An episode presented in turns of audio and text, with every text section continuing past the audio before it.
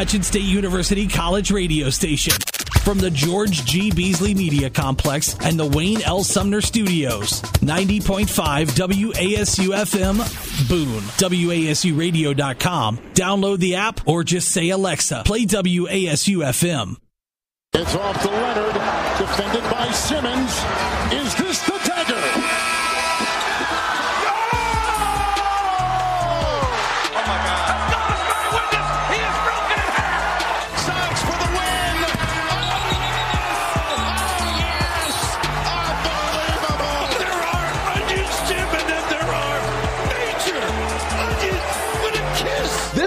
Was a bona fide scrub. He can't play. Walker fires downfield, looking for DJ Moore. Oh, oh my God! Makes a diving catch for a Panthers touchdown. Be a dog. Ty Brookins into the right corner three. That's off. CJ Huntley with the push. Oh! And he puts it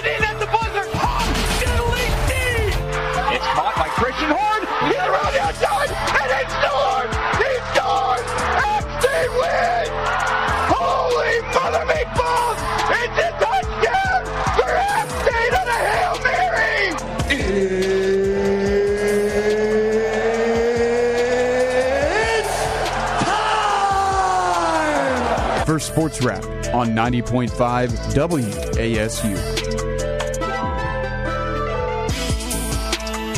Welcome, welcome, welcome to another Tuesday edition of Sports Wrap, sponsored by Eggers, Eggers, Eggers, and Eggers, attorney at law. I'm your host, Lucas Warren, and I am joined every Thursday by David Katzenmaier, Ryan Hendrix, and actually not joined every Thursday, but hopping in for Riley Carlson is Nick Goodman. Guys, how are we doing on this fine Thursday evening? Doing good. All of our playoff baseball concluded yesterday. We had sweeps Yeah. in all four wild card series, so it is full attention on Monday Night Football tonight. And uh, for some people, I guess that's mixed attention considering the matchup. But nonetheless, it's been a great day, and I'm looking forward to it. It's been a it's been a really long day. Got a lot done, but I'm ready to just talk some ball with the boys. So Oh, I'm yeah. glad to be here. Yeah, I'm right here with Ryan. It's been a long day, been a lot of stuff going on this week, but I've got most of it wrapped up. I'm getting ready for a couple of volleyball games tomorrow and Saturday for App State, um, and I'm just looking forward to be on the, being on this show. Yeah, you know, we here at app at 90.5 WASU, we we subscribe to the next man up mentality. So I just want to give a shout out to my guy Nick here, next man up. He he didn't know he was going to be on the show today, but he he popped on. He's ready to go. And we're, we're going to keep things moving. Uh, but yeah, yeah, we have a great week. Uh, David and I are going to be calling the Coastal Carolina game on Tuesday. Uh, Kurt Zott will be on the sideline for that. Ryan Hendrix will be on board. And uh, we'll have a guest picker. So keep an eye out for that on the pregame show. Uh, he's a gr- possibly the best pregame, b- best celebrity picker. We we had Matthew last week, so it's going to be hard to one up that, but I think he's able to. These are these are bold claims. I don't even know who it is. These are Yeah, bold claims. no, no one knows. claims you have Only. I'll say there's two people that know. I know, and somehow Chris Merritt knows because Chris knows everything. But Yep. we both know. have a feeling I know. I can make a guess. But you'll, you'll just but have to wait and we're see. gonna we'll see. That'd be a spoiler. I Just have to wait and see, but we have a great show for you as always. We're going to start off start off talking about that App State Coastal Carolina game, previewing that a little bit, getting our thoughts entering that game, and then we will jump into everybody's favorite favorite segment, the Pick'em segment, where we pick four games from college football and NFL. So that will end the show, but we'll start with a little preview of App State versus Coastal Carolina. All that is next. But first, before we get into that, let's look at all things App State athletics in the Mountaineer Minute. Kicking us off, the women's soccer team has a pair of Sunbelt. Sorry, kicking us off is the women's soccer team as a pair of Sunbelt unbeatens face off in Mobile, Alabama tonight as App State hits the road to take on South Alabama. First touch is set for 8 p.m. Eastern Time, and the contest will be broadcasted on ESPN Plus. Jumping to field hockey, the Mountaineers boasted an impressive unbeaten weekend last week and hope to keep that going against the Kent State Golden Eagles. This will be played right here in Boone uh, today at tomorrow at 3 p.m. and you can listen to our guys call the game on App State Athletics Twitch page. Moving on to volleyball, after a disappointing defeat to Coastal Carolina last weekend, the Mountaineers are hoping to bounce back as they host the Georgia State Panthers. The first match is set to tip off at 6 p.m. on Friday, with the second match tipping off at 1 p.m. on Saturday. Both games will be called on WASU Sports Twitch account by Nick Goodman to the left of me. We're going to take a quick break, but when we return, we'll jump right into App State versus Coastal Carolina, so don't go anywhere. Center Presents series features Coco, live to film concert, a complete screening of the Disney Pixar film accompanied by a live orchestra, the United States Air Force Band and singing sergeants, and Indigenous Enterprise, a Native American dance troupe. Information at 800 841 ARTS or theschaefercenter.org. Hey students, Dino's Den Moving here, your one source for packing and moving out or in at ASU. Our phone number is 336 990 9480, or you can email us. Just look for Dino's Den Moving online. Help out mom and dad. Your deposit today reserves your spot in December. We also have all the U Haul trucks, trailers, and supplies you need for moving. $50 off your move if you mention this ad, and reserve your spot by November 15th. Dino's Den Moving, 336 990 9480.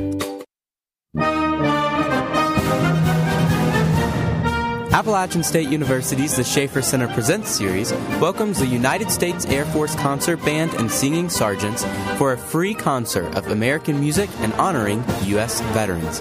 October 25th at 7 p.m. The event is free, but reservations are required. More information can be found at theschaefercenter.org. Appalachian State University's The Schaefer Center Presents series features Coco Live to Film Concert, a complete screening of the Disney Pixar film with musical score performed live by the 20 member Orquesta Folclórica Nacional de Mexico, October 19th at 7 p.m. Information at theschaefercenter.org. I said, girl, why you keep calling? I said, girl, why you keep calling? Yeah. She said, I need. Yeah, cause I know that you're still ballin'. She just wanna go back to the future, so I brought that girl a DeLorean. 21 minutes until I gotta go, so I told that girl I'm gonna slaughter it. Welcome back to Sports Wrap on 90.5 WASU. And we are talking App State, Coastal Carolina. It is time. While most App State fans will say the Georgia Southern Eagles have been our biggest rivals, in the past couple of seasons, it feels like the most heated rivalry has been between the Mountaineers and the Chanticleers. This rivalry started in Boone three years ago when App State knocked off Coastal Carolina, a team that was undefeated at the time and ranked 14th in the nation.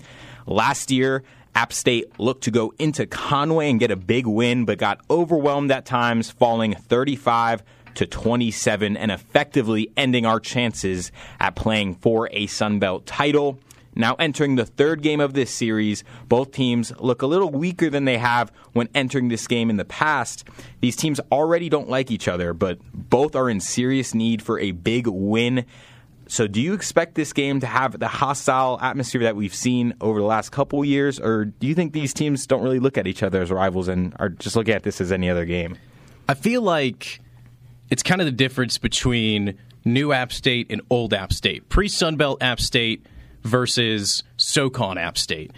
That's where you kind of got that Georgia Southern, where we've really been rivals for a long time. Everybody moved into the Sun Belt, teams got going again, wheels got picked up, and then all of a sudden you've got two teams in the East who are consistently competing for Sun Belt championships. That's App State and it's Coastal Carolina. And when you are two of the best, that are going at it, you're going to play some big games and you're going to play some heated games. And I really think that with what's happened over the past couple years with, with the smack talk, with us knocking off them as they were the number 14 team in the nation on a Storming Wednesday night, storming the field. You and I were a part of that. Oh, we ran down, I don't even Seven know. flights of stairs. It's more than that because it's it's seven floors, but it's like ten or Yeah. eleven with that athletic building. But we ran down those and we hopped the we hopped onto the field and we were celebrating. They didn't like that too much. They came back at us in 2022, and that student section was ferocious the entire game. I mean. There were there were things that were getting hot mic'd and picked up that I don't think I would repeat off air. That's what I what I love about these two teams is that you can tell even the students from the two schools. Oh, I don't like. I the- can't stand I don't those like beach Coastal chickens. Carolina. I can't student. stand No. those beach chickens. And it's like I, I'm sure they feel the same way. Like, oh, dumb mm-hmm. hicks up in the mountain, but it's like Yeah. I have no love for anybody Redneck who goes hillbillies. to Conway. Yeah. and and first of all, we're clearing it up.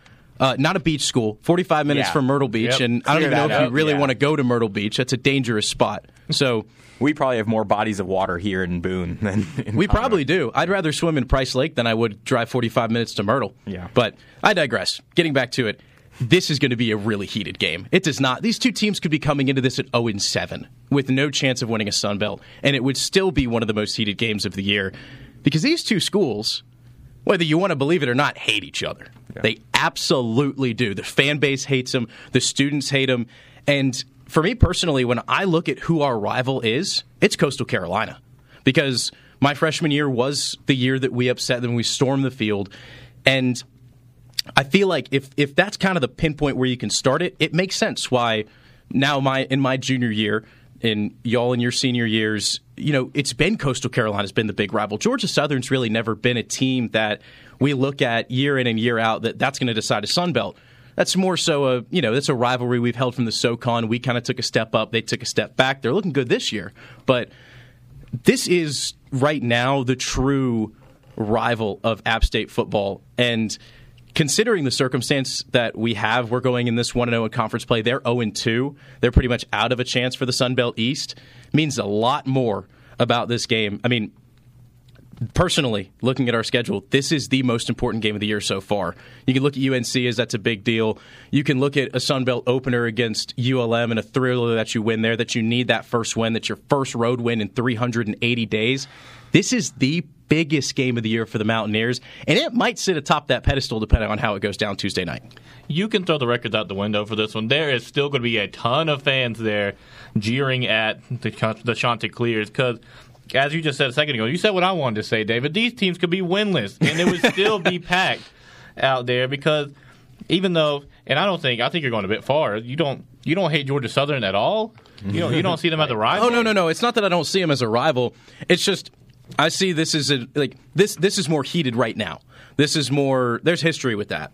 This is kind of This, newer. this is the now. I- this is the now. Yeah. If I can explain it in like maybe NFL terms, like for the Cowboys, for example, technically their rivals are supposed to be the Giants, Mm-hmm. but those two teams haven't really been on the same level for a lot of years. Even though they're not their rivals, the 49ers have faced them in the playoffs the past two seasons and outed them both times. If you ask Cowboys fans right now, I'm sure they have like t- more hostile feelings towards the 49ers than they do the Giants. Mm-hmm. I feel like this is a similar Yeah. situation. I will say, to be fair, they there is history between the Cowboys and the Niners, like Oh, yeah, going, going way, way further back, back in the playoffs Well- before. Well, what I think just for this for this game versus Coastal, and maybe they done, and we're both not as good as we usually are. There's no way around that. Both these teams are just not having a great year so far, but they still have Grayson McCall. I still have some hate towards Grayson McCall. I mean, he beat us last year. He beat us in 2020, and maybe it's just I think we were all jealous 2020, honestly, because that should have been us. That should have been the Mountaineers instead of the Chanticleers getting all this media hype, mm-hmm. saying that they were a top 10 team. And then they were ranked 13th, and we knocked them off last time they were here. So it doesn't matter what the records are. It's still going to be a very heated game. Yeah, kind of piggybacking off of what Ryan said. Ever since 2020, it was a year after App State went 13 and one. It felt like they were going to get the attention. They got in the rankings first. Ever since Grayson McCall came in, and it kind of felt like Coastal was taking App State's uh, attention that they really built up and deserved over a long time. That there's there's always been tension between these two programs, and it, it's going to be a hostile environment. App State, there's especially after the way the, the Louisiana Monroe game ended, they've still got a lot to play for. And I thought it was also kind of funny to see how. It, I'm sure you guys got this email too, where they were showing the guest tickets, like say, "Hey, the guest tickets are now available for the Coastal mm-hmm. game." And it felt like two hours later, it was like, They were all- gone. oh, it was like gone. Yeah, No. yeah, they're all gone. I refreshed my email. I saw it and I was like, okay, normally it's open for a day or two. If anybody texts me and needs tickets, I'll see if I can those get them. And then they were gone, like with, within an hour or two. Yeah, that should tell you everything you need you need to know at least about how the students still feel about this game. It's going to be a hostile environment on a Tuesday night. It's nice to have a night game at Kidd Brewer Stadium. It's a great, don't- great idea idea to bring it back at night. Yeah, so it, it'll be a fun game. Yeah, Tuesday night lights, as they like to call it. Uh, yeah, I, I, I agree with you guys. I think that's kind of what I wanted to get at with this question. I don't think it matters what these teams look like going into this game, but if you look at it, they have extra motivation really to play this game. You talked about a little bit. Coastal Carolina is 0 2 right now in Sunbelt play, and usually 0 2 is a tough hole to get out of. 0 3 is a death sentence, in especially 0 3, but three losses is a death sentence in Sunbelt East. If they get to that mark, they're done effectively. So they need to win today. And then App State, like you guys have said, barely won last week. They're one and zero, but it wasn't a clean victory. If they go one and one with their only win coming off a 53 yard field goal from Michael Hughes against ULM. There's going to be some serious questions that I don't think App State wants to answer. So I think both these teams not only are playing for pride against each other, but they're really playing to save this season and really get this season on track. Uh, Coastal Carolina is trying to get to 500. We're trying to just establish ourselves more in this Sun Belt East.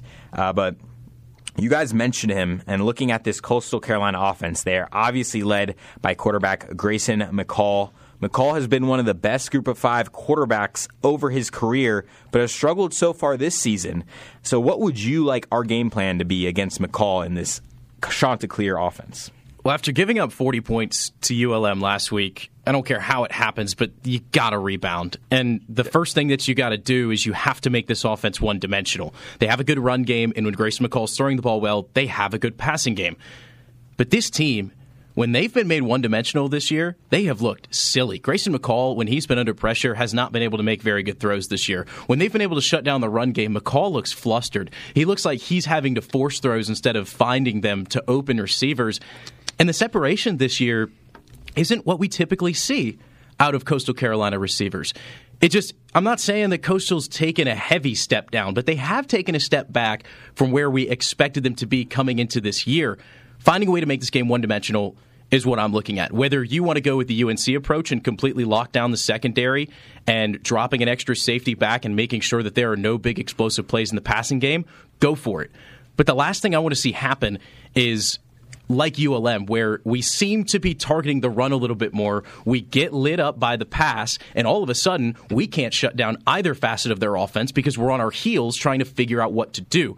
You got to come into this with a specific game plan and shut down one part of the offense. If they rip off a big run, so be it. It's going to happen. It's football. Big plays are bound to be made. But if it's consistent, if they're consistently getting yards to the air, if they're consistently getting yards on the ground, that's a huge problem. I'd rather us have to deal with their run game than have to talk about Grayson McCall the entire night. Because although he hasn't had the greatest year, Grayson McCall, as Twitter would say, is a one throw away from an SEC quarterback.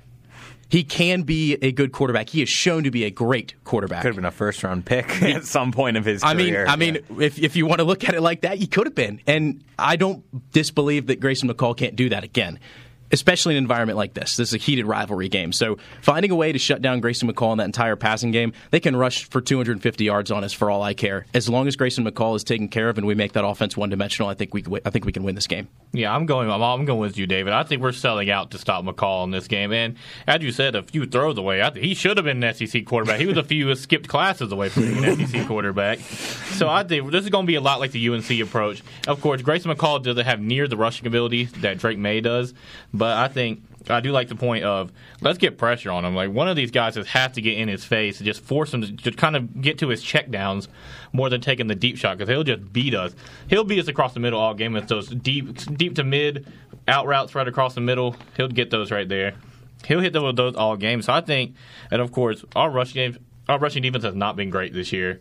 But at this rate, and I'm and I'm kind of sorry to say, I don't know if that's going to be fixed yeah. at all this year. So we've kind of just got to go with where our strength is. And of course, I guess it wasn't the strength last week the way Jiya Wright was throwing the ball on us. But I think this week, if we sell out and drop an extra man back and make Grayson McCall have to go to the short passes to get our guys to be able to get tackles before ahead of the sticks, then I think we could slow down Coastal just enough to eke out a win. I think it was interesting that Ryan brought up the Louisiana Monroe game and how that probably could have easily been a game where App State went into it just thinking, okay, we got to stop the run. Let's Mhm. just not focus on the pass at all. And Mm-hmm. then they got burnt. Now they have not only like a full week, but they have a few extra days to look at that film and then look at what they did wrong um, in pass coverage and try to get it taken care of against Grayson McCall, who's a, a quarterback that we've seen for a long time that's been very productive through the air, even though they're struggling a little bit. New a new head coach definitely has a lot to do with that, having to transition to Tim Beck's offense. Um, but Grayson McCall is still Grayson McCall. He still has guys like Sam Pinckney on the team. Um, you've still got to do whatever you can to make sure he doesn't get going because that is the one thing you cannot ask for when you have a quarterback like Grayson McCall. If he gets hot, App State's going to be in big trouble um, on Tuesday. So that's got to be App State's primary focus on defense, just making sure that he doesn't get going. He can get going later in the year, but don't let him get going against us. Yeah, I, I think you guys are right, and I think the big thing is you can't allow or easy completions early in this game for Grayson McCall against ULM last week and Jiya Wright. We just made it too easy for him early on in that game. Windows were really large. We were playing off our playing off ULM wide receivers, giving him easy completions, and that let him get comfortable in this game. You gave Jiya Wright confidence, and then he started to make tighter window throws as he progressed in that game. And I don't blame them when you have s- such a negative as far as rush defense, it kind of limits what you can do as a secondary because you can't be as aggressive as you want to be because you're giving up so many chunks on the rushing end that you can't risk giving up those same chunks on the receiving end. So I get why this the secondary might be playing a little bit more conservative. But against Grayson McCall, he's made some mistakes this year. That's the one thing you can say. He's turned the ball over six mm-hmm. times on six touchdowns.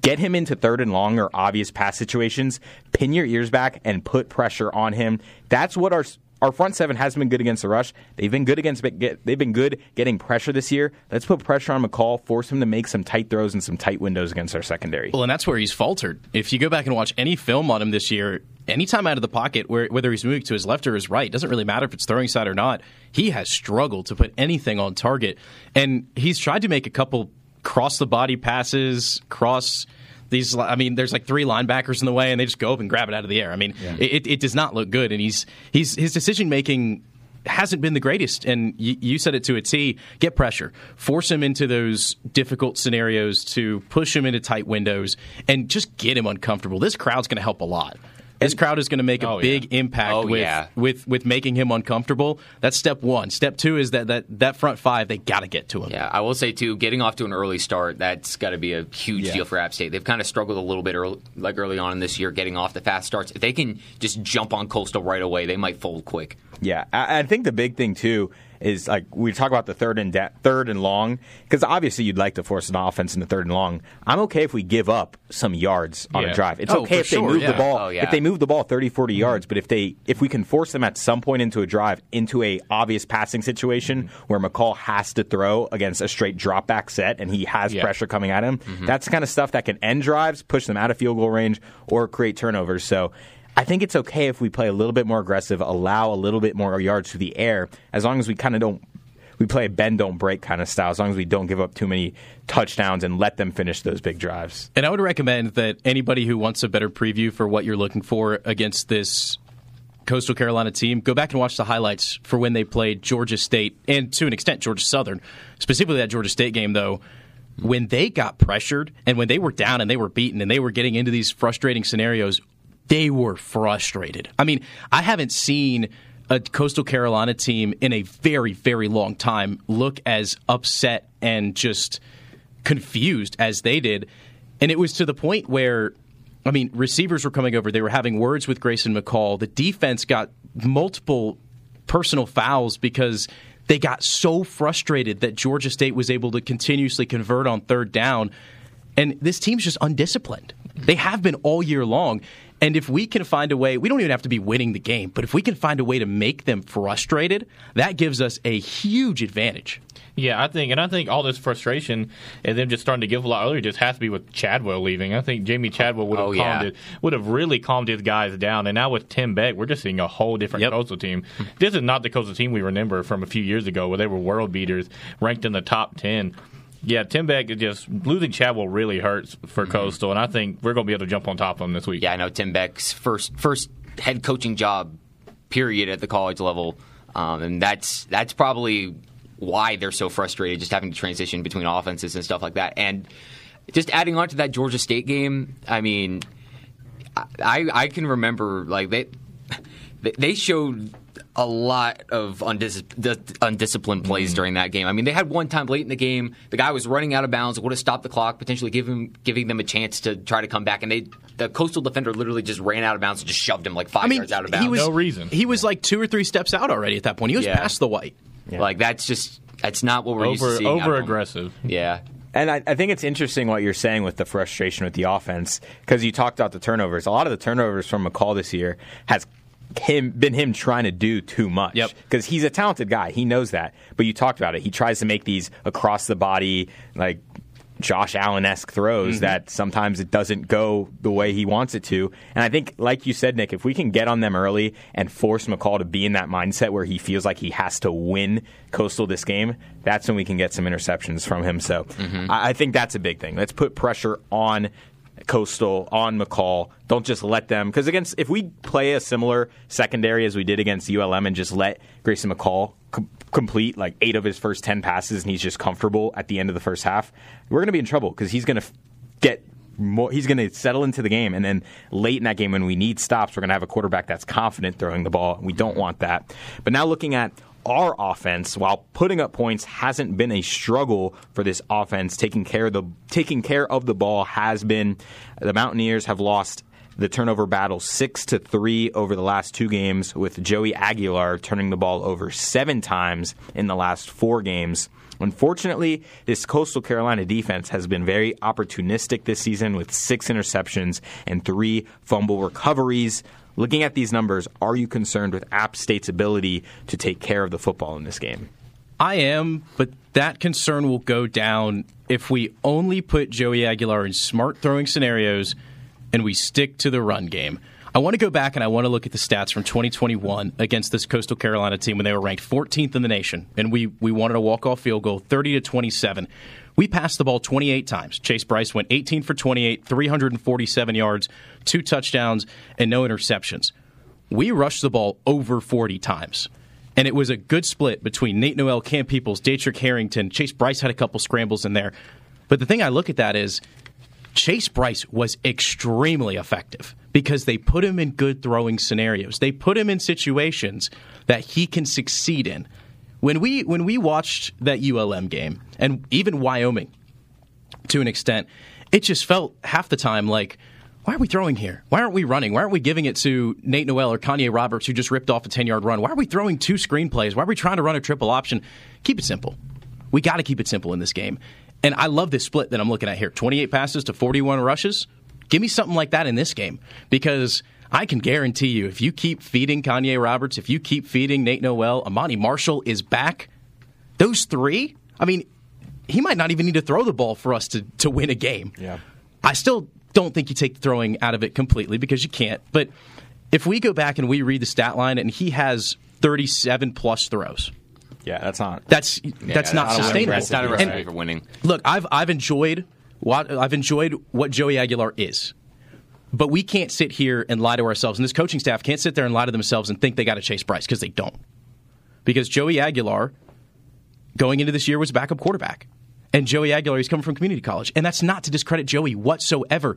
But the situations we're putting Joey Aguilar in are as if he was a high caliber, high quality, past Power Five quarterback like Chase Brice, and he's not. We're putting more on him than I feel like we'd put on Chase Brice. We are, and, and that's Yeah. and that's what's wild to me is that it almost feels like we're putting this whole team on Joey's shoulders. Put it on Nate Noel's shoulders. Put it on Ahmani Marshall's shoulders. Put it on this run game. Put it on that offensive line to create holes and to be able to make plays for these running backs. Because when I think of App State football and I think of this game, I think of those gritty runs at night. I think of that crowd becoming electric while watching Nate Noel or Cam People streak down that sideline after breaking into a hole into the secondary. That's what I want to see. I want to see Joey throw it. Right? I don't want to see him just sit back there, but I want to see him make smart decisions. I want to see the coaching staff put him in good decision making opportunities. Yeah, I, I really am concerned about how we're going to be able to protect, the ball this week. And I think, it, in theory, it's good if we're able to run the ball a lot, but I just know Coastal's going to force us to throw it at multiple points during this game. And I know practice isn't the whole story, but I was at practice Wednesday, and on the first throw of team drill, we were, we were at the one versus the ones. Joey threw a pick, and it was a deep shot and he threw it just overthrew his receiver by a ton right to the safety. It looked like he wasn't even throwing it to his man. He looked like he threw it straight to the defense, and that's just what we've seen every week with Joey. He always has that little extra, little mental lag before he makes his throws. He takes that extra second, and at the college speed, they're going to jump all over that. And as you said, Lucas, Coastal can jump all over the ball all the time. They're they're very opportunistic with their interceptions. So I think Joey, it's gonna have to, it's gonna be a, it's a struggle this week. And if you're expecting to see Ryan Burger, Burger was not practicing with the ones this week. He was still running around with the foam ball, as David said last week. If you were listening, he was still just running around by himself, so he's not going to come in. But I really need to see Joey. Just don't force it deep. You don't need to force it deep. I understand. I mean, I was excited as anybody else when he got those deep shots versus Gardner Webb or ECU. But we, at this point, every defense knows it's coming, so you're not going to be able to get it to them. Just get your short throws, just a little bit to the sticks, throw it right around the sticks, and you should be fine. And of course, lean on that run game if you're able to. I just know Coastal's going to force us into passing situations a lot. Yeah, this isn't just a concern for App State. I feel like this is the top concern for the App, for App State heading into this matchup. Even just beyond the last two games against Louisiana Monroe, Joey's three turnovers were a mm-hmm. huge deal in that game. Against Wyoming, the lateral on the triple option play that directly led to a Wyoming touchdown, and the pick at the very end of the game, those were game changers. Even against ECU, App State won by two scores, but there were two defensive touchdowns from ECU that made that game a lot closer than it really should have been. That's the one thing I'm looking at for the Mountaineers that can keep Coastal in the game and possibly lead them to winning this game is if they get in their own way, they turn the ball over, they set Coastal up in good situations, they don't set up Grayson McCall in situations where he feels like he has to do too much to try to come back. Um, that's the main thing I'm looking at, and the top thing I'm thinking for App State, just play smart. You don't have to always just go for the deep shot, um, especially if it's not there. You have Nate Noel. He's got nine days off. It's not like he's you know you have to worry about him having too much on his load. Like he's fully healthy. Just feed him. Yeah. Feed him the ball. And then just make sure you get Joey in good situations and just give him easy completions. And just don't make sure you're not asking too much out of him. Don't ask him to be like an above power five level quarterback. He doesn't need to be that for this team to win. Yeah, I mean, I, I agree with all of what you guys are saying. I brought up the turnover point on Tuesday's episode, and it's what's been killing this App State offense that's been moving the ball all over the field. Uh, I think you guys make great points leaning on the rush. We've been a great rushing attack. I think we can do that. I think your t- point, David, was great. I think we can look at like maybe 30 attempts as the threshold where he should probably be under 30. If he's going over 30, I think we might have made a mistake. If he's mm-hmm. getting mm-hmm. close to the 40s, I think that's very clear. We are not playing the kind of game we wanted to, not the script we maybe planned for. But the main thing I look at with Joey is it's just making him play more within the offense. Right now, he just.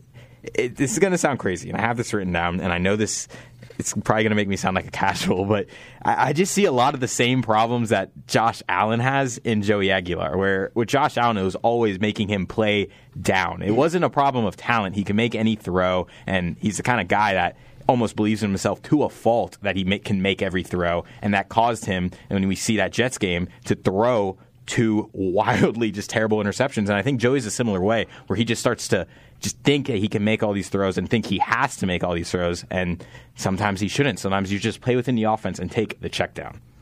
And I think a good way to describe it, I've heard this term thrown a lot around this week, is it's almost like sandlot football, to where it's like give the Joey the ball and then make him figure it out from there. Yeah. Get it from there. Like we've run design plays. We'll, we'll run a tunnel screen or bubble screen or whatever. Every once in a while, we'll we'll run specific concepts where there is a specific receiver. But sometimes it just feels like they're out there running routes, and that's about it. They're out there running routes. Joey is running around trying to figure something out, and I agree with you. Like f- just helping him out as much as they can.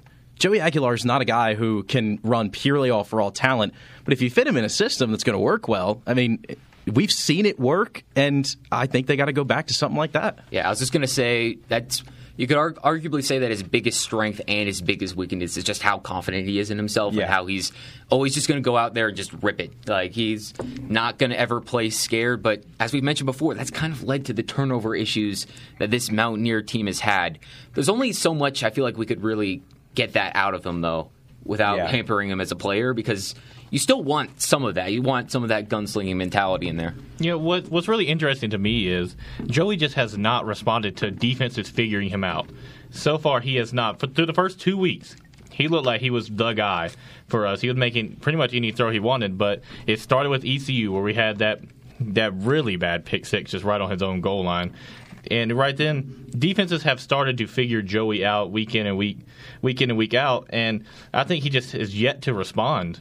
He really has yet to respond and really put together a great game where he has not turned the ball over. I, I think the big thing with Joey, and I don't, I agree that I think you know the first two weeks he came out there, and I think what you were saying, the confidence teams were surprised, like, wow, this guy is absurd. He'll throw it into these windows. Like I remember specifically against Gardner Webb, he made one throw. It was a wheel route to a tight end on the left sideline. Hmm. Didn't get completed. He made a ridiculous throw. The window was tiny and it could have been caught. And that's just kind of throw. I'm sure a defensive coordinator's like, this guy's a backup, right? Like I, I wouldn't expect him to make this throw, but he makes them. And I, I think the big thing is this is his fourth start, or is, going to be his fifth start uh, at this level he's going to go through some growing pains. You know, he looked great, and then teams started figuring him out. Now it's on the offensive coordinator to set your quarterback up for success. Let him lean on the run game, and this is a simple thing you can do with quarterbacks. Make it so when he's throwing, you know what he's going to see. It's not just drop back and make him make a play. Make it be a lot of play actions where you have one read that then comes off into another read, and then that peels off into another. Like, simplify the game for him so he can't make those mistakes. Just to add on to that too, not only is this like his, I think f- fifth game that he's played at the college at the D one level. This will be his fifth, yeah. Um, but this is the after the first two games. Like before then, they didn't have any film on how, what he would look like in this App State offense, what he'd look like playing D1 football. After those first two games, everybody had film and saw his Mm-hmm. tendencies on. Okay, he likes to make these throws down the field. He likes to do this, this, and this. Yeah. And I think some of the reason why he's starting to struggle a little bit is just the fact that people didn't really know what to expect just out of him, and now they know exactly what like his top things are going to be. So hopefully he'll find a way to adjust. He has the confidence to be able to shake off mistakes like that. Hopefully he'll he'll learn. Yeah, and uh, I, I said it last time, but yeah, I think in this situation, I think this does fall the coaching staff. I think you do have to set your quarterback up who's struggled last week. You need to give him a get right game. But jumping into our last question of the segment, then we'll jump into pick'em. So real quick, how? So looking at this, obviously we'd love App State to win this game 40 to 0, but what kind of win does App State need to have to silence the doubt that's been creeping up these past couple weeks? anything convincing. Anything at all. If I can walk out of Kidd Brewer Tuesday night and feel satisfied, happy, synonyms comparing to that, then it will be a good win. Coastal Carolina is down. They are not the team they have been the last couple years, but that doesn't matter to them, and that shouldn't matter to us because this is a rivalry game. This is a heated contest that is going to be at night if we can find a way to show up and play convincingly and start to fix some of these issues, we don't have to fix everything. But if we can start to put the pieces together a little bit, I want to see an offense that doesn't look discombobulated at times. I want to see a defense that doesn't look like they're going to get dismantled after a big play. I want to see just radiating confidence. And if they can do that, and if we can walk out of Kidd Brewer and we could say, okay, I feel I feel good because we can't feel good after ULM. You can't feel good after Wyoming. You can feel good after Gardner Webb and UNC. I want to feel good walking out of that stadium. Whatever they have to do to get a win and convince me that this team is improving, that's all I need. Uh, For me, I think it has to be double digits to really silence a lot of doubts going around the community right now. I think we're going to have to win this one by multiple scores because I think if we eke out another win like we did versus ULM, people are still going to be calling for Shawn Clark's head. They're still going to be calling all this. And it's not that Coastal can't be beat by multiple digits. Georgia State did it. Georgia Southern did it, I believe. So everybody can clearly put up a lot of points on Coastal. So we're going to have to put up, I think, maybe two touchdowns or maybe just right at 10 points. Just get a sizable win. And I think that will really have to silence them because if you don't do that, I don't think it's going to happen. Yeah, I agree with Ryan here. I feel like two scores is probably the minimum to feel really good about this game. Uh, I'm not gonna. It can't be anything more than that because it's still a rivalry game. We know Coastal's going to come out to play. That you know they're going to want to try to right the ship while they still can early in the year. Um, but I feel like, I mean, if Georgia State and Georgia Southern can do it to Coastal, App should be able to beat them by 2 Mhm. scores at home at night in front of a packed house. They should be able to do it. Yeah, I, I'm personally not as concerned with the score. My biggest thing is I like to see a game script brought into this game and executed throughout the game. Throughout this season, only one game we've had a game script, had what we wanted to do, and executed throughout the entire game, and that was UNC. The game came up short, but we held Drake Maye to a 200 yard performance, no touchdowns, no interceptions. We got killed in the run game, but we came in obviously saying, hey, we want to limit Drake Maye, get it to the fourth quarter, give us an opportunity, and we did that. You can't be mad at that performance. Every other game outside of that has not been the game script that we walked into the game, I'm assuming. Against ECU, you have two turnovers that wildly make that game way closer than it should have been. Obviously, you get the win, but not the way you want to win that game. And then Wyoming and ULM, obviously, not the kind of games you want to play. I don't care if it's 37 35. I want App State to, if we're going to come in and run the ball and we're going to establish that, and then on the other end, force McCall to make some tough throws, if that's what we do the entire game and we are able to sustain that throughout the game, then I think that's a successful game for me. I just want to see this coaching staff get these players to execute the game plan that they come up with preparing for this Coastal Carolina team because I feel like these last couple weeks at some point in this game we've had to throw the script out the window and just say Joey go make a play Figure or, it out. yeah and defense please get a Got stop. so mm-hmm. that'll do it for our App State versus Coastal preview. We're going to take a quick break but when we return we will jump into pick'ems so don't go anywhere. You're listening to Sports Wrap on 90.5 WASU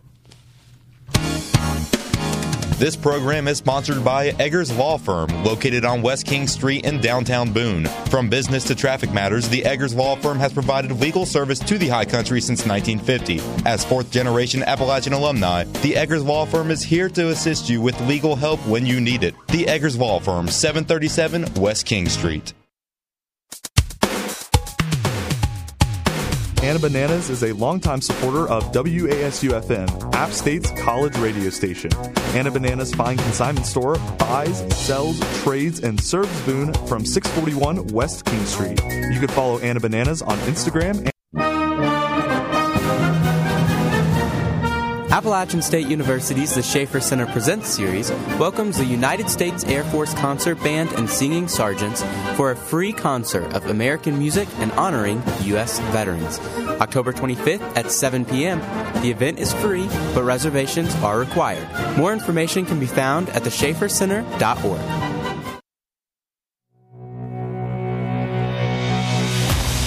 This is Marcus Clark, number 91, defensive line, and this is 90.5 WASU.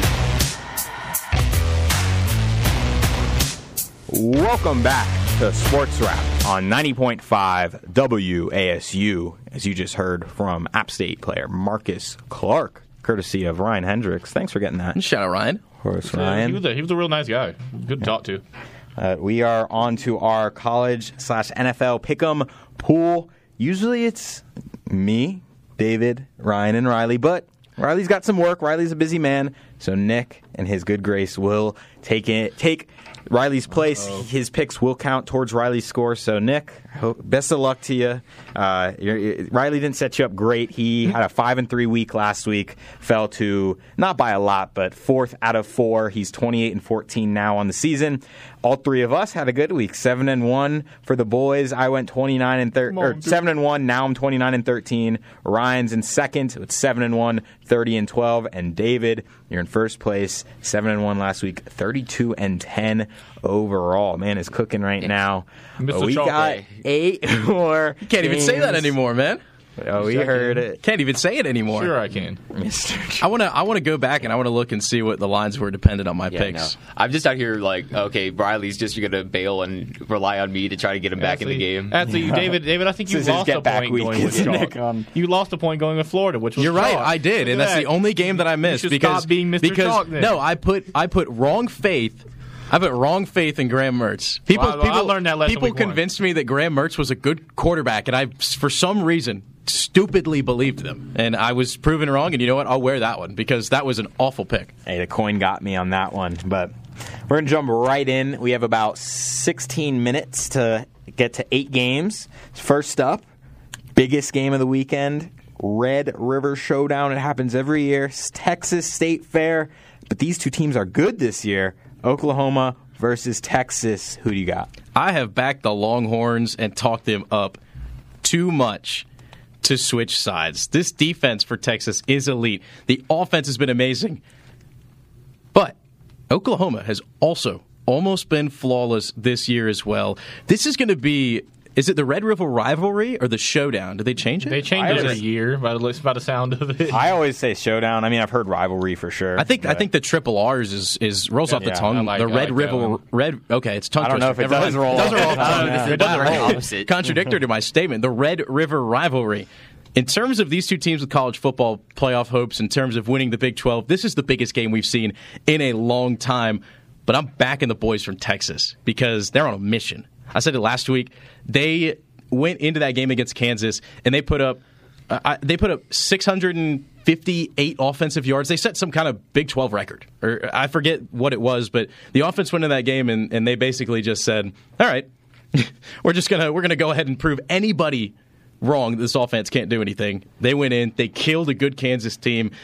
I think it's going to be a really close game. Oklahoma has looked really good so far this year, but I can't I can't switch sides from Texas. I can't do it. You know, OU is a lot improved from last year. They're actually a legit team once again. They're good. They're not Texas good. This Texas team's legit this year. They're they're the very real shot, and I think I can, I'm I'm pretty much with David here on this one. I'm not going to switch up on them now. When I've been saying the past couple weeks they're going to the playoff, I'm not just going to switch up just because OU's coming into town. And OU have they really played anybody this year? What was their best win? SMU, Maybe Cincinnati. or La- Yeah. maybe, or maybe even Iowa. even the Cincinnati game was kind of a dogfight. Yeah, even then, I don't. Cincinnati's. I've not been hmm. too impressed with Oklahoma. I think Oklahoma's still probably going to make the Big 12 title game, still be right there with Texas. But Texas went in to Alabama and beat the Crimson Tide. That is by, By 10. far, Yeah, that whooped is by on 'em. far the best win of anybody this year, except for maybe Ohio State over Notre Dame. So I think Texas being right there, I've got to back them this week. Give me the Longhorns. Yeah, this is going to be a really good football game. It's going to be weird. We're talking about them being Big 12 teams. I think next year they're going to join the SEC, both join the yep. SEC Yep. and this The last Big 12 showdown between them. Yeah, which is it's It's kind of it's really weird to think about. Uh, but yeah, both teams look really good heading into this matchup. But I've I've got to agree with everyone here. I just feel like Texas. They look different this year, and I mean Texas has fooled us in the past. I think this this year's different, though. I think uh, Quinn Ewers is leading this offense really well for the Longhorns. I think their defense is great. I mean Alabama, even though they've kind of had a bit of a struggle. They've looked really good the last couple weeks, which makes that win going into the Crimson Tide look really good heading into this matchup. I just feel like Texas has too much firepower. I'm going to pick them in this matchup. And I also want to say the offensive line I don't think got mentioned. Bijan Robinson Texas- is isn't I, wait, I, first Oh, okay, line. Okay. Uh-oh, No Bijan, but this line is still averaging six That's yards what I was per gonna carry. say. That's what I was gonna say. Ridiculous. no, this team is as complete as they come. Like you said, Quentin Ewers has been dicing up defenses, but they're still running the ball insanely well. Uh, Bro- what Brooks? That's the the sophomore Brooks. running back. Yeah, uh, Brooks. He had 160 yards last week, uh, but I, I do think this OU team will keep it close. Dillon Gabriel will make some plays on the offensive end. The OU defense, they're number one in scoring defense in Big 12. They're number one scoring offense in Big 12, and number one in turnover margin in Big mm-hmm. 12. But like you said, Ryan, I don't think they've really played anyone yet. I just think OU lacks that top tier talent. I think they'll be able to stay in the game, but I just think Texas and their loaded roster will just pull away at some point. So I'm taking the Longhorns in this one, and that's a clean sweep for the crew. So Texas is the pick for the first game. But now, jumping into the second game, a very interesting one, in my opinion. 23rd ranked LSU coming off a sh- shootout loss to Ole Miss last week is going on the road to take on the surprisingly undefeated and ranked Missouri Tigers. Who do you got in this one? You say surprisingly as if they haven't been looking like one of the best SEC teams out there, Lucas. When I look at this matchup and I look at LSU versus Missouri, my brain kind of like jumps back a couple years where, you know, LSU's dominant, Missouri is kind of the laughing stock of the SEC. But so far this year, LSU's defense, after being a preseason favorite to go to the college football playoff or be in that top five and win the SEC, they rank 117th in yards per game allowed, 104th against the rush, and 110th against the pass. You put that up against a team who is the 15th best passing game in the nation. A quarterback in Brady Cook that has thrown 11 touchdowns, no interceptions, which, by the way, is a new SEC record for the most passes without an interception, and wide receiver Luther Burden, who has been a phenom, five touchdown grabs, and he's posting 15 yards per reception. I mean, you can't look at it one sided, but that's a little scary if you're an LSU fan. Albeit, Jayden Daniels, J- Jayden or Jalen? Jayden. Jayden. Got it Yeah, right first Jayden. time. Jayden Daniels has been playing well. This LSU offense is still top 15 in the nation. Mizzou's defense is going to struggle to contain them. We could see a shootout on our hands, but I like this matchup for Missouri's offense against LSU's defense so much more than I like LSU taking on Missouri's defense. So give me Missouri at home. You know, Dave, that's a lot of good points you made, but but you're wrong because LSU is going to come back and take the dub this week. Brian Kelly's not going to be the type of coach to just lose two in a row, especially on the road back to back here. And I think we're starting to discount Ole Miss a little bit. Ole Miss is still a good team. I'm not going to chalk this up as a bad loss for LSU yet. And then at the start of the year, people were overhating LSU again when they lost to Florida State, a top five team. This LSU team is still very legit, and it's not Missouri's offense I'm worried about. You told me how good Braden Brady Cook is, but they were giving up 27 to Kansas State, 27 to Memphis, and they gave up three scores to Vanderbilt last week. And Mizzou gets off to slow starts.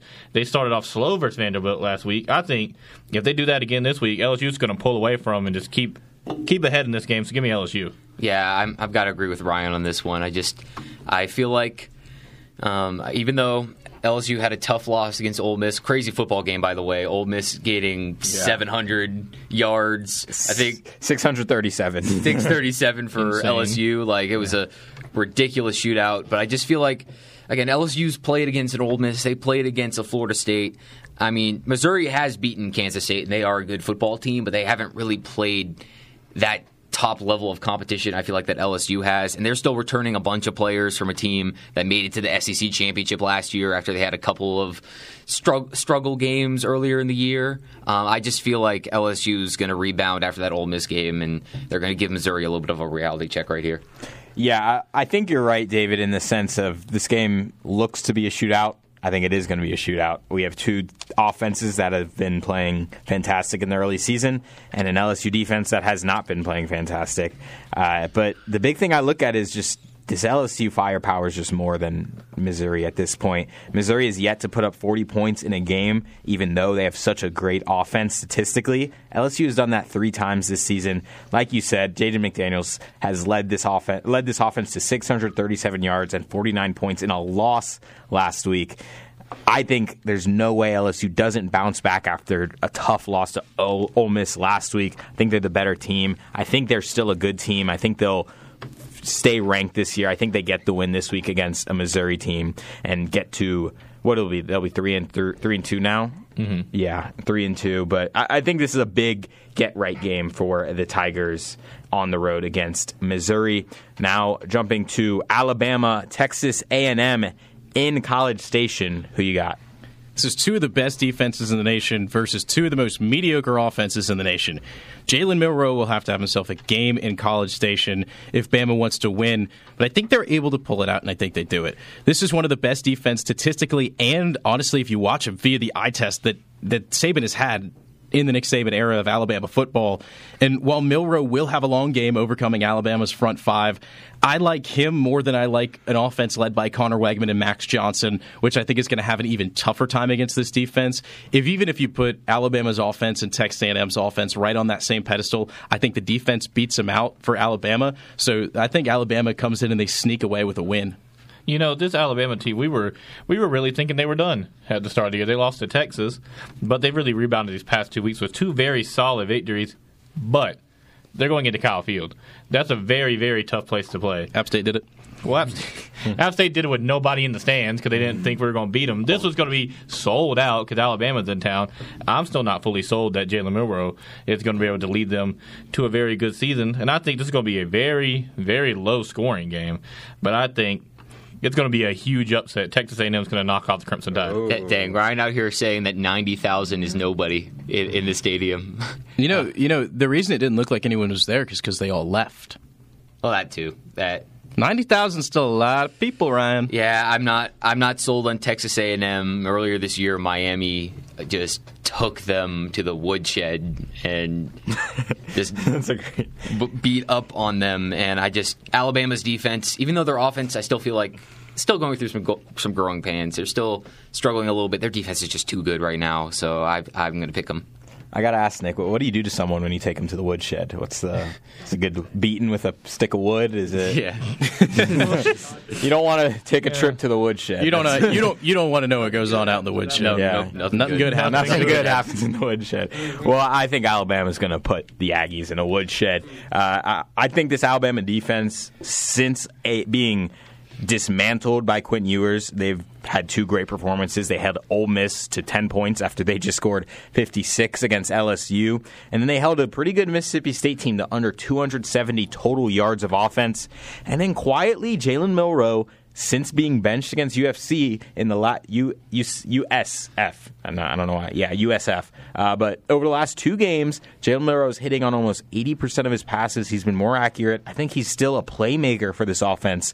And I just don't think A&M has faced a team to Bama's caliber yet. So I'm taking Alabama on the road to beat the Aggies. But then final college football game, Kentucky on the road to Georgia after they got their big win against Florida. Do they do it again? Carson Beck for Georgia didn't look the greatest on the road for the first time in his career against Auburn. They snuck out a win 27 to 20, which you could even say Auburn really gave that game away rather Yeah. than Georgia coming back and winning it. If this game is at Kentucky, this feels like a no-brainer give me the upset. But the fact that this is at home, that this is being played at Georgia in Athens, it's so hard to pick Kentucky here. They've looked really good. They had a great game against Florida, at least score wise, from the deficit there, but I don't see anybody but Georgia winning this game. Yeah, I don't love this Georgia team this year, but Kentucky going on the road to Georgia, it's going to be a very, very tough one for them, and I don't think they're able to pull it out. And I can't pick against both of the powerhouses. I'm already betting on Bama to lose. There's no way Georgia and Bama lose in the same week. I'd be okay with it. So, I mean, I would too. I just don't think it'll happen. So, and even when they're in tough games, I thought the big chance for them to lose was last week in a hostile environment, but then they just threw it to Brock Bowers every play, and it was all right. So, this Georgia team isn't wonderful, but they'll beat Kentucky. The best, uh, the best non-quarterback college football player in the nation. Yeah, I can't come on the show for Riley and just go chalk the whole way. So I'm going to be a bit of a contrarian. I don't know if he would pick Kentucky in this Seems like a game he would.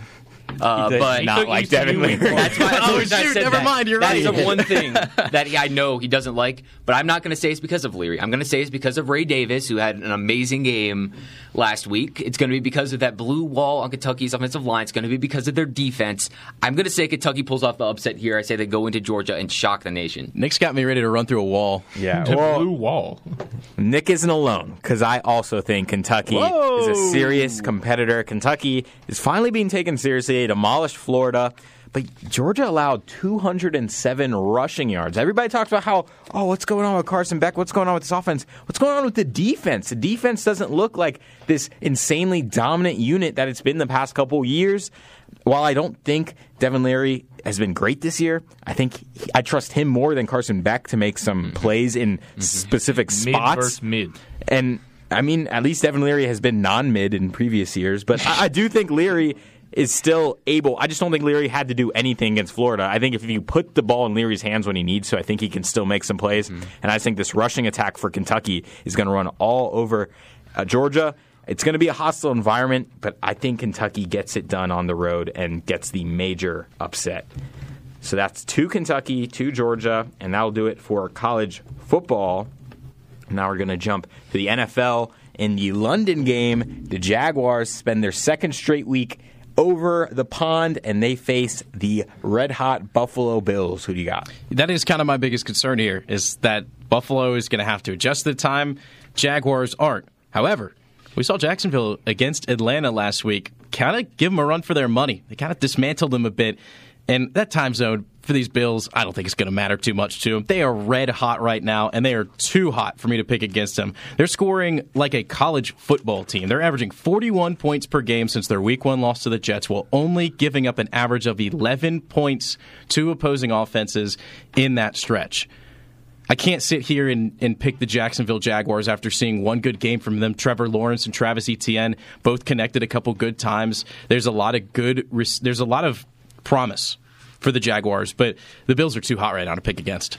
You know, the power of the Toy Story has ran out for Jacksonville this week, and the Bills riding high after beating a Miami team we thought might have been the best in the league last week, just completely outclassing him for most of that game. So give me the Bills in this one.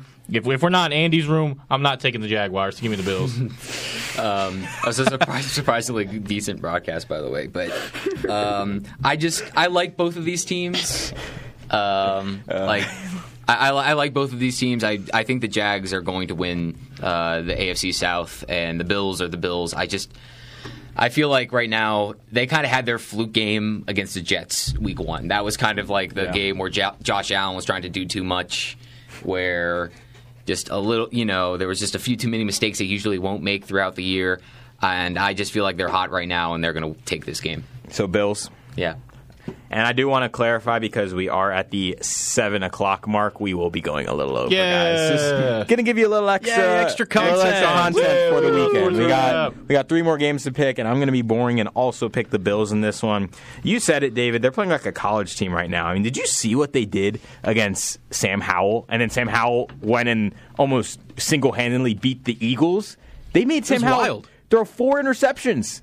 He didn't throw another interception in any of the games this season, and then he threw four. Like that, that defense is legit. And since that Jets game, Josh Allen has 112 yards, eight touchdowns, one interception. They're a top five defense right now, top five offense right now. Give me the Bills uh, to keep the buzzsaw rolling.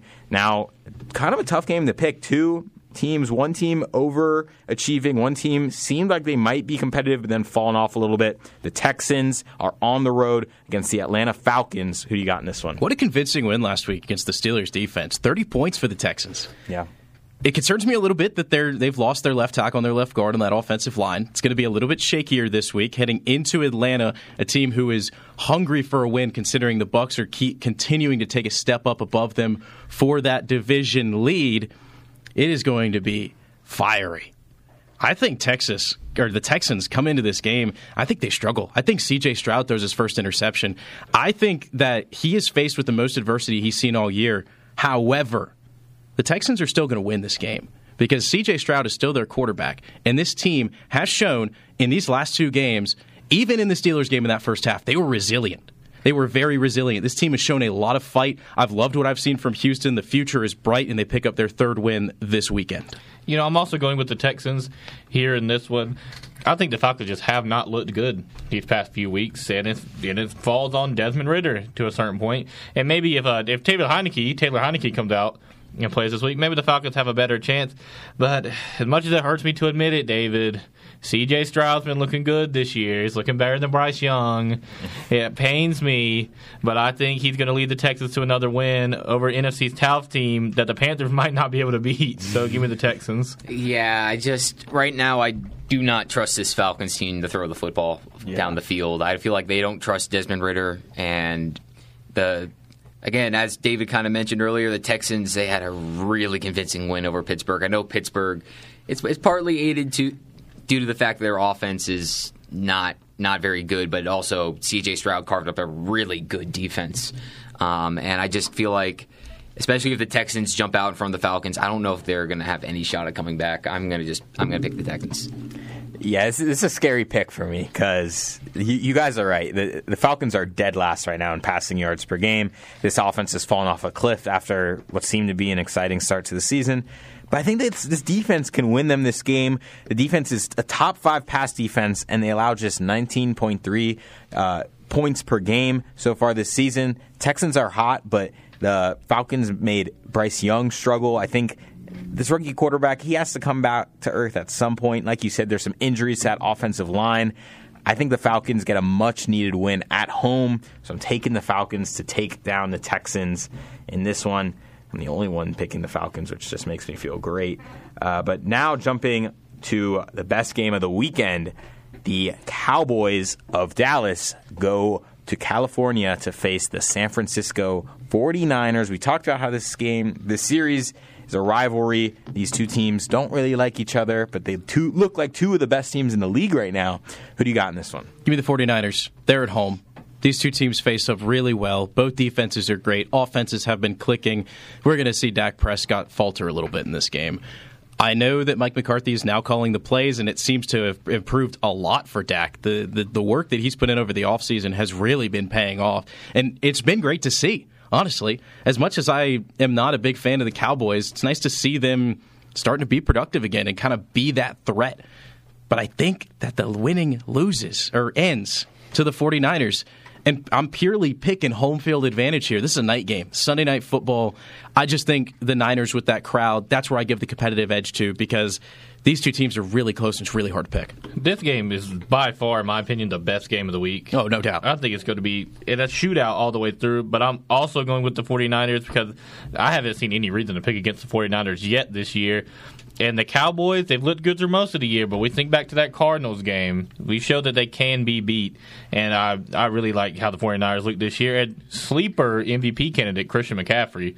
And I think the 49ers are going to take this win. Yeah, for my money, I feel like the 49ers are the best team in the, in the NFL right now. They've just they've got a ridiculous offense. I mean, you have Pur- Purdy, McCaffrey, you know George Kittle's on that offense. Aiyuk when healthy, Deebo Samuel. Like They didn't even target Deebo Samuel last They don't week. need didn't. to. They They don't- don't need to. It's crazy to have someone like Deebo Samuel, and you're like, yeah, we don't need to target. Yeah, him. it's all right. We you know, can- we could just, uh, Yeah. you know, we have we have other Wow. guys. McCaffrey's going to get uh, four touchdowns for Yeah. us. Yay. Uh, let's, uh, but that, yeah, Dallas, they, their defenses look good. There's no way their defense is that good. There's no way. So I, I'm going with the 49ers here. Yeah, I- these have been two of the best teams in the league so far this year. Both teams have been statistically a top five offense and defense. They're both looking to compete uh, for some hardware this playoff season, but I just trust this 49ers defense in key spots to get stops against Dak Prescott and this Cowboys offense. I do think it's possible we see the Cowboys give Purdy some fits if they can continuously get pressure and put pressure on put pressure in his face, kind of like we saw the Eagles kind of fluster him uh, in the NFC Championship game. You know, Purdy still has only lost that one game, so we haven't seen him get flustered a lot. I think this could be that game, but I just have so much faith in the rest of the roster for San Fran. I think they get this win at home against the Cowboys. And if this is the best game of the week, boy, is this one great too. The Chicago Bears in Washington to face the commies. Uh, the Bears trying to get their first win of the season. Matt Eberflus is trying to make it to the bye week. Uh, do, do you think he gets there? Eberflus sounds like a wind instrument. I can see that. Yeah, I just that's all. it kind of sounds like a like a. That's his analysis. I could see it's also like either like an old influenza or something like that, like the Eberflus influenza. I could that, see like, that. ran through well, it's, South it's- America. Or well, it's something. it's polluting the Bears right now. yeah, for sure. Yeah, they got a big case of the they, they do, and and I- Eberflus. real quick, I know that we're over time already, but I want to look back at the first half for the Bears because Justin Fields he went 16 for 17. His only incompletion was on a hail mary. He threw two touchdowns, 230 passing yards. He looked like all of a sudden Justin Fields was going to be that guy, and then he comes out in the second half, and the Bears. I don't know if they've. It feels like they got bipolar disorder. Yeah. At least, at least in this game against the Broncos, because they came out and I could have sworn they switched jerseys and pads with fans, and they came down and played because it looked awful. It looked horrific. Justin Fields gave up one of the worst turnovers that I've seen. Justin Fields give up, and the Commanders. You mentioned it, Sam Howell. Lucas, you mentioned this with the Bills game. Sam Howell threw four interceptions, and then he came out the next week and almost beat the Eagles single handedly. Yeah. I'm liking that, and I'm liking that this Commanders team is at home. It's a night game. I just don't have any faith in the Bears. I hope they prove me wrong. I really do. I hope the Bears come out and they stomp on the Commanders. But I can't pick them. I can't. I can't do it. And Sam Howell, man, I mean, for as much crap as he's been given, played really well last week, and I'm hoping that he'll be able to continue that. Give me the Commanders. You know, I hope the Bears prove you right, David. I really hope they prove you right. And I've been waiting all day to see to say this one. Well, this is a boat race right here. The Commanders are going to run all over the Bears because this Bears team is horrible. You'll you'll bring up last week's first half. The second the Broncos are able to adjust to him, he can't do anything. I'm tired of hyping up Justin Fields. I'm sick of this. I'm sick of Justin Fields. He's not the next guy. He's not. He's not this next big thing. It's not going to happen. The Commanders might win by 50 in this game. Give me the Commanders. Yeah, this this Bears team is bad. Like this is they're not good. Capital B. bad. Yeah, I think it's kind of funny though when we go back to it. You know, remember the Panthers and the Bears were a part of that big trade where it's like, oh, the, it's, we're going to see how both teams are going to turn out with the Bears getting DJ Moore, the Panthers getting Bryce Young, Horrible. and just both teams are the, the arguably the two worst teams in the whole NFL. Hey, DJ Moore that. had 30 fantasy points last week. Hey, G- Let's go. Hey, DJ Gilmore's having to get used to playing in a bad offense. Like, yeah, that's. Um, uh, but yeah, I can't. I can't go against the Commanders just because I, I don't know if I could pick anyone against the Bears right now in the NFL.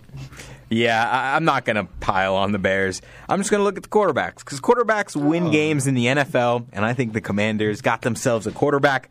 I'm going to praise the commies here. I think Sam Howell is the guy. I mean, he willed them to an overtime loss to the freaking Eagles. They were putting pressure in his face all over the place, and he just kept making good throw after good throw. Outside of a terrible performance against the Bills, Howell's been rock solid all year, and I think he builds on that tonight against the Bears. Give me the commies at home, and that'll do it for another episode of Sports Wrap. It's been a pleasure talking with you guys, but before we go, we've got shout outs.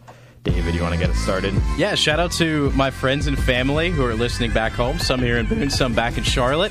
Grandma's listening from Dayton, Ohio, so thank you for tuning in. And shout out to uh, Ben Gibson, who's been taking pictures over here, and Riley Carlson, who has decided to show up to the studio uh, an hour and 10 minutes after the show started. Let's go. Uh, my picks for the day. We'll just start. It'll be about ten minutes. Um, no, I'm just messing. No, start from the beginning. Tell us what you think about App State versus What I think about Coastal. App State versus Coastal is, you know, never mind. I'm not even going to get into that. Uh, but yeah, uh, shout out to my Grammy and my mom for for both listening, even though that even though uh, I wasn't on. Uh, shout out! Shout out to my uh, my little brother. Caught a dub in middle school football this past week. Woo! Final game. Let's go. Boat race 'em? Come on! Oh, that, they won twenty eight nothing. That's a boat race. Boat race. Let's go. Boat race 'em. Come on! And then also shout out my guy Hunter's trying to get me to some baseball over here. So shout out Corbin Carroll because his parents drop him off at games. That's awesome. okay. Um, yeah, shout out to my friends and family, and I'll also give a shout out to one of our guys at Lees-McRae, Blake Smith, who helped me out on Saturday. I was calling a triple header, and he stepped in for the third game for men's soccer and did some color commentary to give me someone to bounce off of for that third game. Shout out to him. Yeah. Shout out to my grandma who's always listening. Shout out to all the grandmas. Shout out to my friends and family listening. Uh, and then shout out to Nick. You know, next man up mentality. He's ready to Absolutely. go. He came prepared. He helped us just do a great show. Thank, thanks for hopping on, Nick. But, but that'll do it for another episode of Sports Wrap. I'm your host, Lucas Warren. I'm joined by David Katzenmaier, Ryan Hendrix, and Nick Goodman. We'll send you to your weekend. Hope you have a great time. See ya.